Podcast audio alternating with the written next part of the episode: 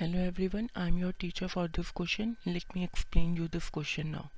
A brooch is made with silver wire in the form of a circle with diameter thirty-five millimeters.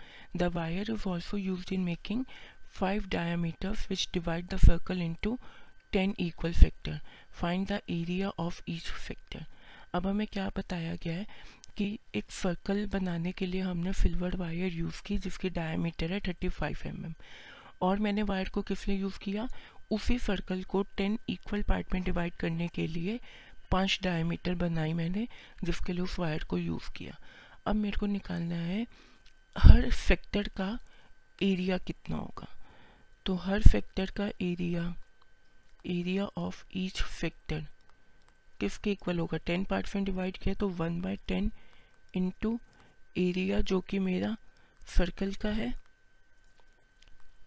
Circle का area क्या होगा, pi R square, तो pi कितना है twenty two by seven, are thirty five upon two, इसका square है तो दो बार मल्टीप्लाई करेंगे तो ये हो जाएगा three hundred eighty five upon four. तो मेरा आंसर आ गया ninety six point two five millimeter square. I hope you understood this explanation. Thank you.